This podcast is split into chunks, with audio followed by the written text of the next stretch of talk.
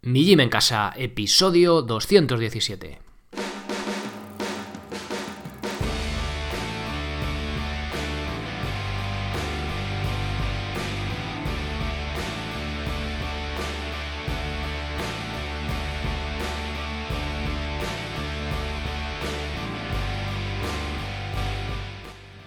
Muy buenas, os doy la bienvenida a un nuevo episodio del podcast de Mi Gym en Casa, la radio donde hablamos de entrenamiento y de alimentación desde un punto de vista diferente e independiente. Soy Sergio Catalán de migymencasa.com, la web donde encontraréis cursos y planes para entrenar de forma independiente, sencilla, práctica y segura sin apenas material. Bien, hoy toca responder a vuestras preguntas que os recuerdo me podéis hacer llegar desde el apartado contactar de la web o desde mi barra podcast, grabarlas directamente. Pero antes, por fin, por fin, nuevo contenido en mi eh, desde, desde esta mismísima mañana está liberado el plan de calistenia intermedio. Ya tenéis acceso a él, a todo el contenido que tiene, a los seis planes que tiene este propio nivel intermedio, ¿vale? Podéis echar un vistazo, son seis lecciones.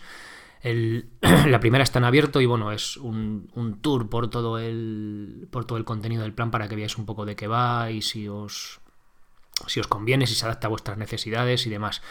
Eh, si no sois capaces de hacer todavía un par de dominadas o de fondos en paralelas, que es son los requisitos mínimos, os invito a pasaros por el otro plan, el de calistenia básico, que también le da un lavado de cara, eh, simplificando un poco, eh, cuadrando todo las ideas para que quede todo sencillo, se vea fácil y que podáis acceder, entrar a un lado, salir a otro, ¿vale? Para que sea sencillo e intuitivo.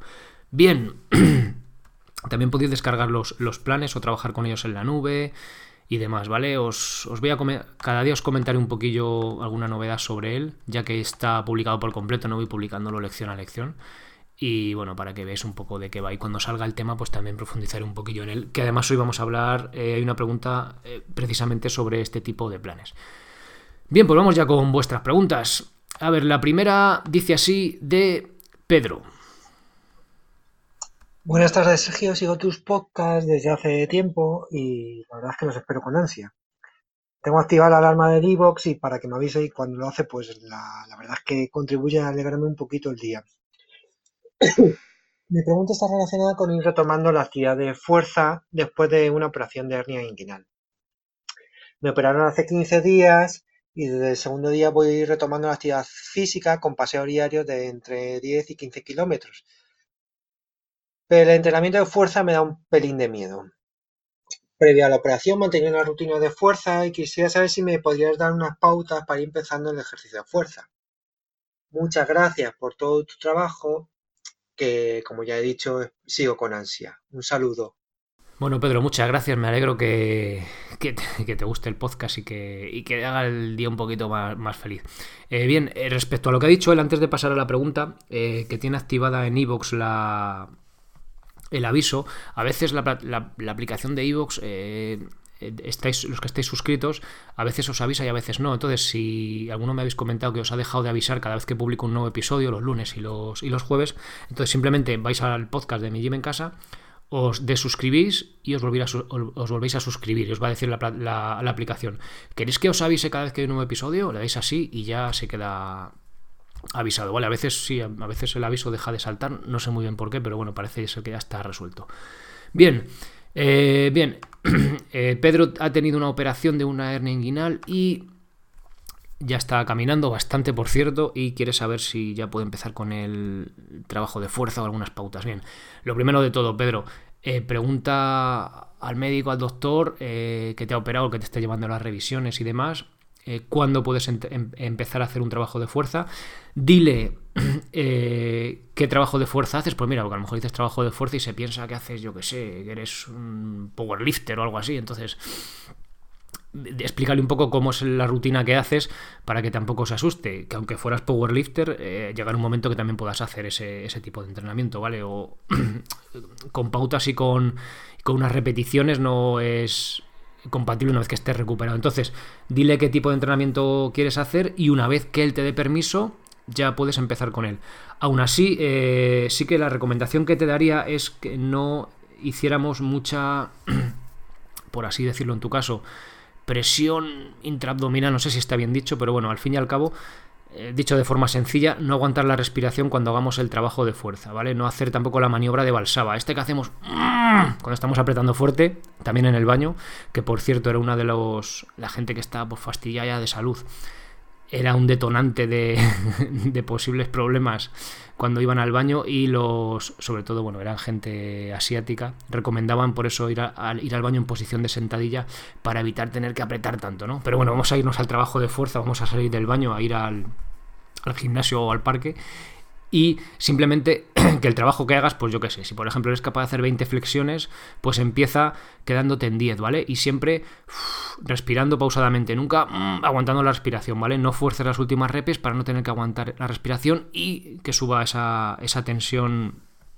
ya no solo tensión arterial, sino también intraabdominal o, o, por ahí abajo donde, donde te han operado y pueda, y pueda causar problemas. Pero lo primero, pregunta al médico eh, mira, ya puedes ir empezando a hacer algo. Bueno, pues cuando empieces, cuando empieces a hacer algo, si eres capaz de hacer, yo que sé, 3 de 15 flexiones, pues empieza por 3 por 7, siempre no aguantando la respiración y poco a poco ves progresando, ¿vale? Según te vayas viendo. Pero yo te digo, primero, siempre con el permiso del médico. Bien, siguiente pregunta. Voy a iniciarme en el ejercicio de remo en casa y tengo una máquina de remo latino o escandinavo, por lo que he leído. ¿Podría por favor orientarme sobre los métodos de entrenamiento o decirme algún sitio donde pueda verlos? Tengo 63 años, auténtico sobrepeso y sedentarismo absoluto, ya que el andar me aburre soberanamente. Siempre he sido deportista, incluso de competición, y querría pedirle por favor que me recomienden algunas sesiones para comenzar con el remo en casa, tipo latino, como ya le comenté en otro correo. Gracias de nuevo, Antonio. Bien, Antonio. A ver, el remo latino o escandinavo es la máquina de remo esta típica, la Concept esta 2 o una que sea parecida, ¿vale? Esta que te sientas, eh, tiras como de un. de una. va a decir un palo, pero vamos, de donde se agarra del remo, es una cadena, una cinta y mueve pues un ventilador de aire o si es una máquina de estas más de agua, también hay de agua, el asiento se mueve para adelante y para atrás y vamos tirando, ¿vale? Imita lo que es una máquina de remo. Bien, eh, te recomiendo sedentarismo absoluto, sobrepeso, ¿Te aburre andar? ¿No quieres andar? Vale, pues mm, bien, pues son nuestras condiciones. Yo ya sabéis que recomiendo siempre lo de los 10.000 pasos, aparte del entrenamiento, no quieres andar, no hay problema. Ponemos la máquina de remo en el mínimo, en el 1, no sé si es una Concept 2 o en el mínimo que tenga tu máquina de remo, no sé cuál tienes. Y yo tiraría al plan de cardio básico, ¿vale?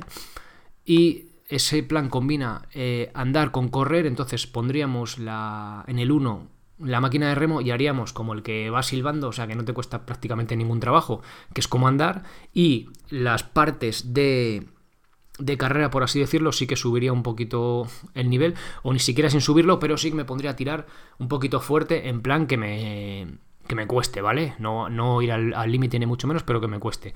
Y en ese plan de, de cardio básico, pues ir jugando, ¿vale? Cuando diga cómo correr, que además las, el propio plan vale también para bici, para remo, como os digo, porque simplemente se trata de adaptar el trabajo de cardio, por así decirlo, el ejercicio, ya sea carrera, bici, remo, lo que sea, ¿vale? Eh, adaptarlo a la intensidad que queremos que queremos que tenemos como objetivo, ¿vale? Que queremos establecer, por así decirlo. Entonces, tiene diferentes intensidades que puedes ir hablando, que ya puedes decir solo un par de palabras porque ya vas fastidiado o que puedes ir silbando, ¿no? Pues eh, ese, desde ese plan nos van a guiar y sabiendo las intensidades simplemente tenemos que ajustar el, el, trabajo que vamos a hacer en la máquina de remo. ¿Vale, Antonio? Venga, siguiente pregunta. ¿Puede ser peligrosa la kombucha? Chan chan. Quería preguntarte sobre el té kombucha, de tan de moda últimamente. Llevo un par de meses cosechándola y leo disparidad de opiniones por lo que no me queda claro si seguir tomándola o dejarlo por los posibles efectos secundarios que algunos argumentan alta toxicidad por contaminación de bacterias patógenas durante la fermentación, dolores de cabeza, etc. Y esta me la manda. Uf, creo que es Ángel. No lo tengo apuntado, pero juraría que es Ángel. Bueno, si no eres Ángel, perdóname Ángel o quien seas, pero creo, creo que sí. Bueno, me he puesto a mirar. En, en, vez de meterme en internet y buscar por ahí en Google pues sobre la kombucha, me he ido directamente a Google Escolar y digo, vamos a ver, venga, una revisión de estudios sobre la kombucha, ¿vale? No tengo mucha idea sobre este tema de la kombucha, sé que es un té fermentado y demás, pero me directamente una revisión de estudios que no es ni más ni menos que eso, que una revisión de, de pues tropecientos estudios en este caso, a ver cuántos eran, bueno. Y pues analiza de los diferentes estudios pues qué, qué problemas ha habido, si tiene evidencia y tal. Y hay una parte al final del todo que es, que es muy, pues, eh, bastante chulo el título, que dice, kombucha, entre una panacea y una bebida peligrosa, ¿no? O sea, esto es la leche, en unos blogs por ahí que es la leche y en otro que es peligrosísimo, ¿no? Como ha leído, como ha leído Ángel. Entonces, os voy a contar eh, pues directamente lo que dice esta revisión de estudios, ¿vale? Os las dejo en las notas del episodio. Eh, cuesta un poco encontrarla en PDF, pero bueno, también os la dejo en PDF, ¿vale? La revisión. Eh, viene en inglés, pero bueno, por, sobre todo Ángel, si estás interesado, pues para leerla en detalle, ¿no? Y ver los posibles problemas. Dice, aunque el consumo de kombucha generalmente no presenta efectos adversos, unos pocos casos de, de, problemas han sido reportados, ¿vale?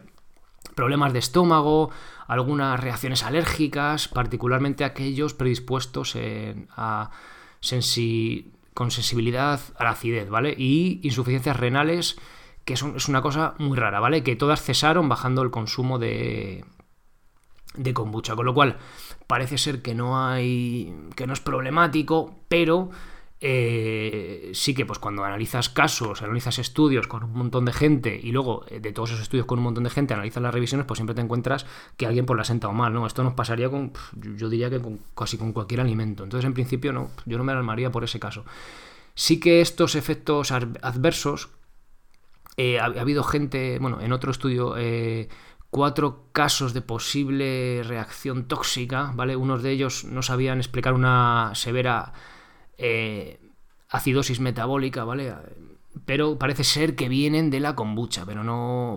otro caso de toxicidad hepática, ¿vale? Pero son casos como muy raros. Bueno, y lo que recomienda, el mecanismo por el, el, cual se han producido no está muy claro, o sea que realmente incluso podría ser de otra cosa, ¿vale? Pero tomando kombucha lo que recomienda es beber un montón de agua para facilitar la eliminación de toxinas eh, para pues, que pudieran hacer daño al cuerpo, por así decirlo, ¿vale? Bueno, y, personas que sufren de alguna aflicción al tomar kombucha, pues estar atentas y que dejen de tomarla en el momento de que, notan estos síntomas, ¿no? ¿Qué pasa? Eh, y te hace como un aviso a la gente que, em, que la como tu, como tu caso, ¿no? Que la cosechas, que la produces en casa, por así decirlo.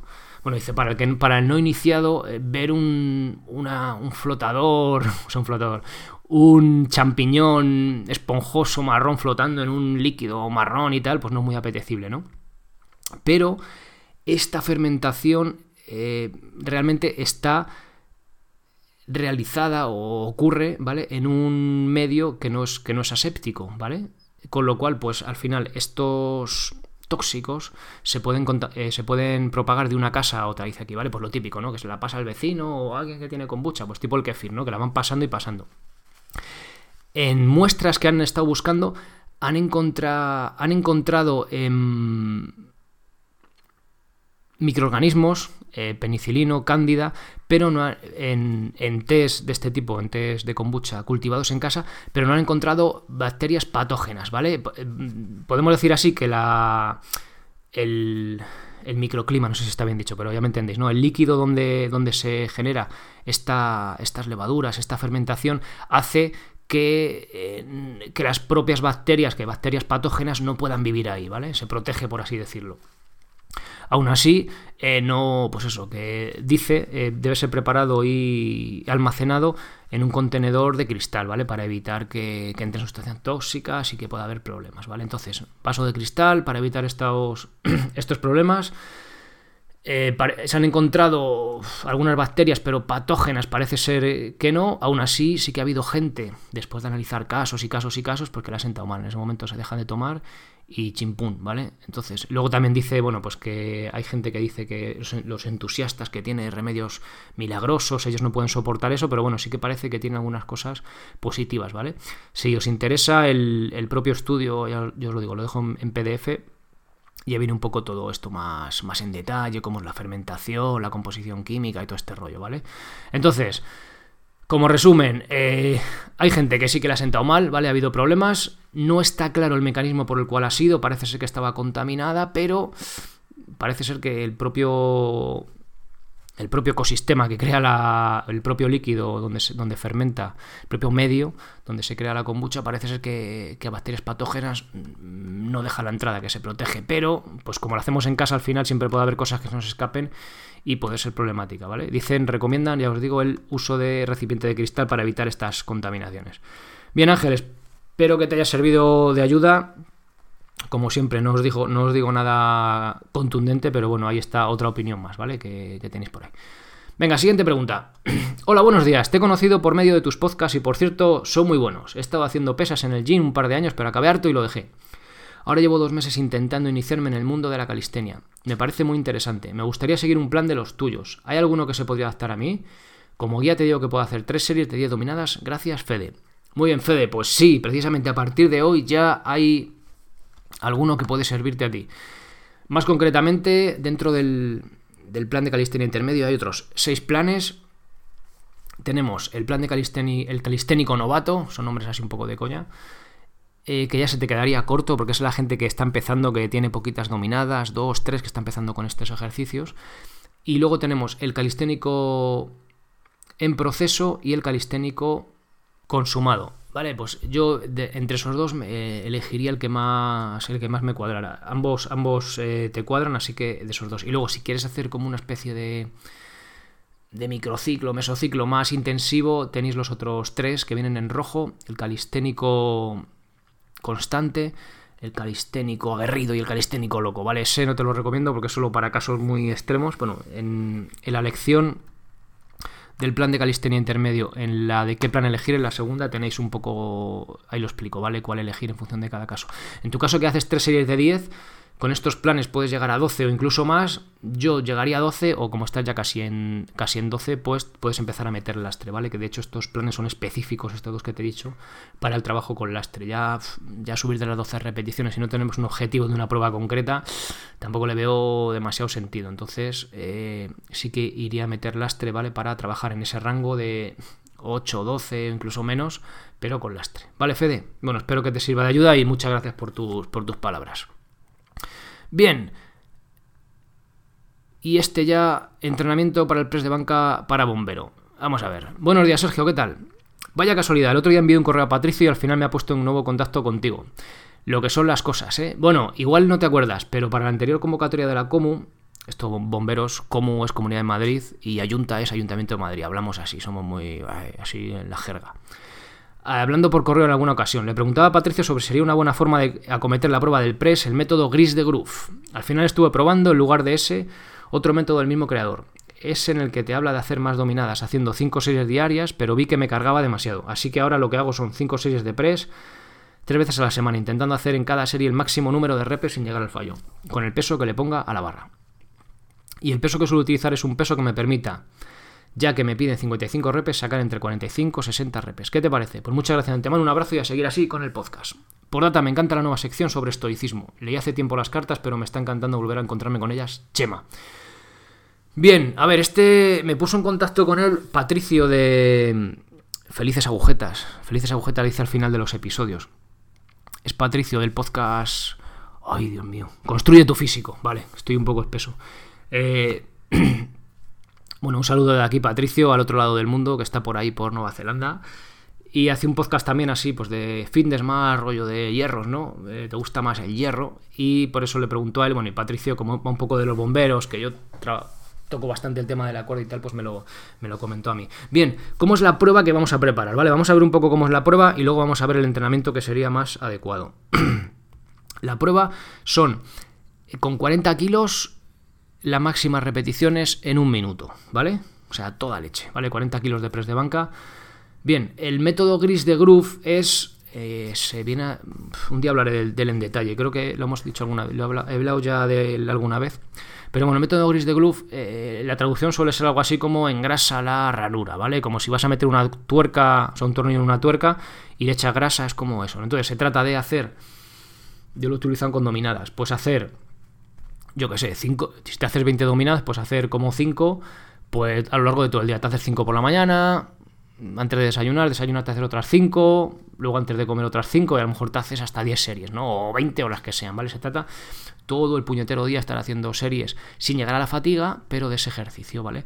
Creo que está bien para aumentar repes durante cierto tiempo, dentro de una planificación específica y tal, pero eh, para este caso no nos sirve, desde mi punto de vista no nos sirve. ¿Por qué? Porque no es de hacer muchas repes, sino hacer muchas repes muy rápido, en un tiempo concreto, ¿vale?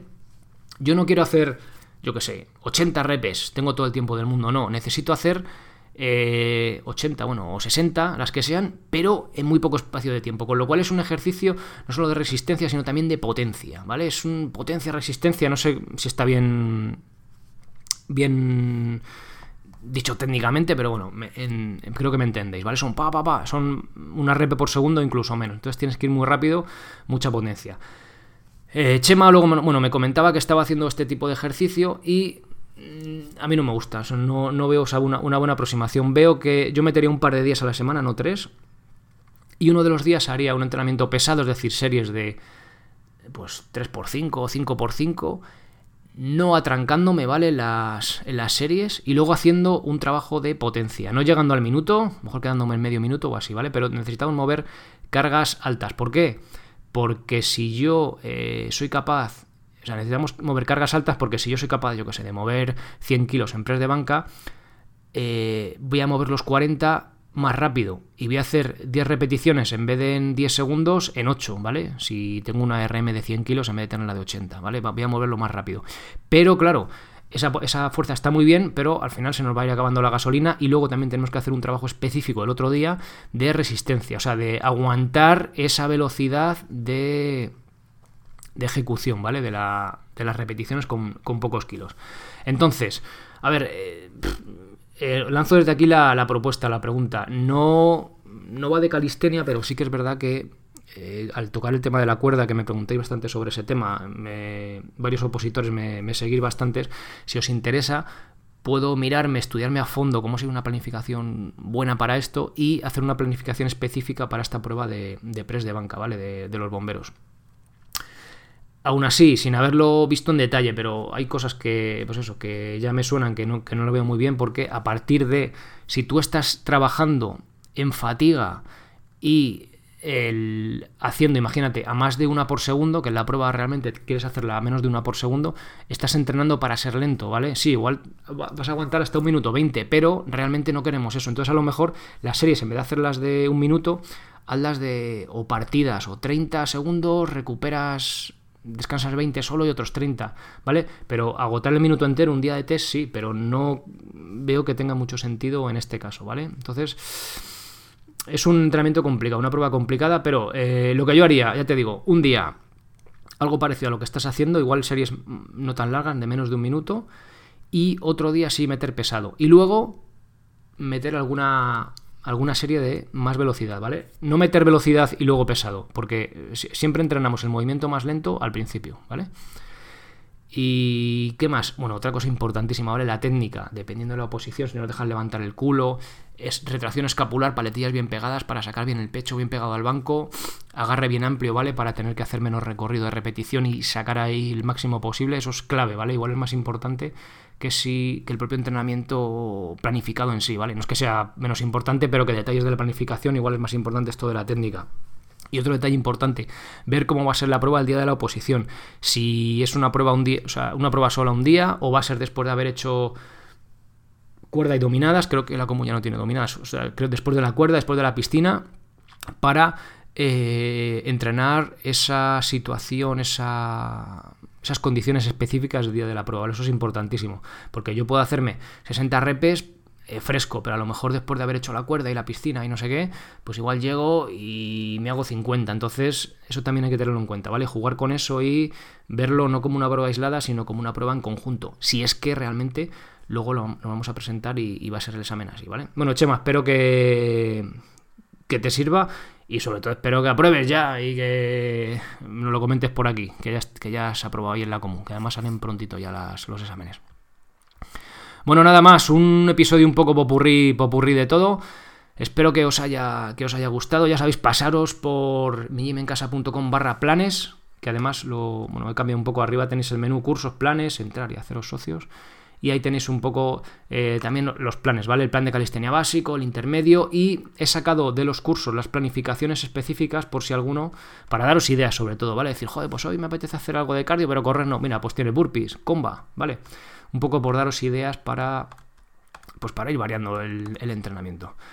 Bien, nada más. Muchas gracias por, por estar ahí escuchando episodio tras episodio. Gracias a los que habéis mandado vuestras preguntas, ya sea desde el apartado contactar o desde el botón naranja de la sección podcast, millimencasa.com barra podcast. Y gracias por apuntaros, haceros socios, apuntaros a los planes y cursos. Eh, nada más. Nos escuchamos el jueves con otro, con otro nuevo episodio. Bueno, y gracias también por esos corazoncitos de me gusta en ebooks y por esos comentarios. Nada más, ser responsable para ser feliz. Adiós.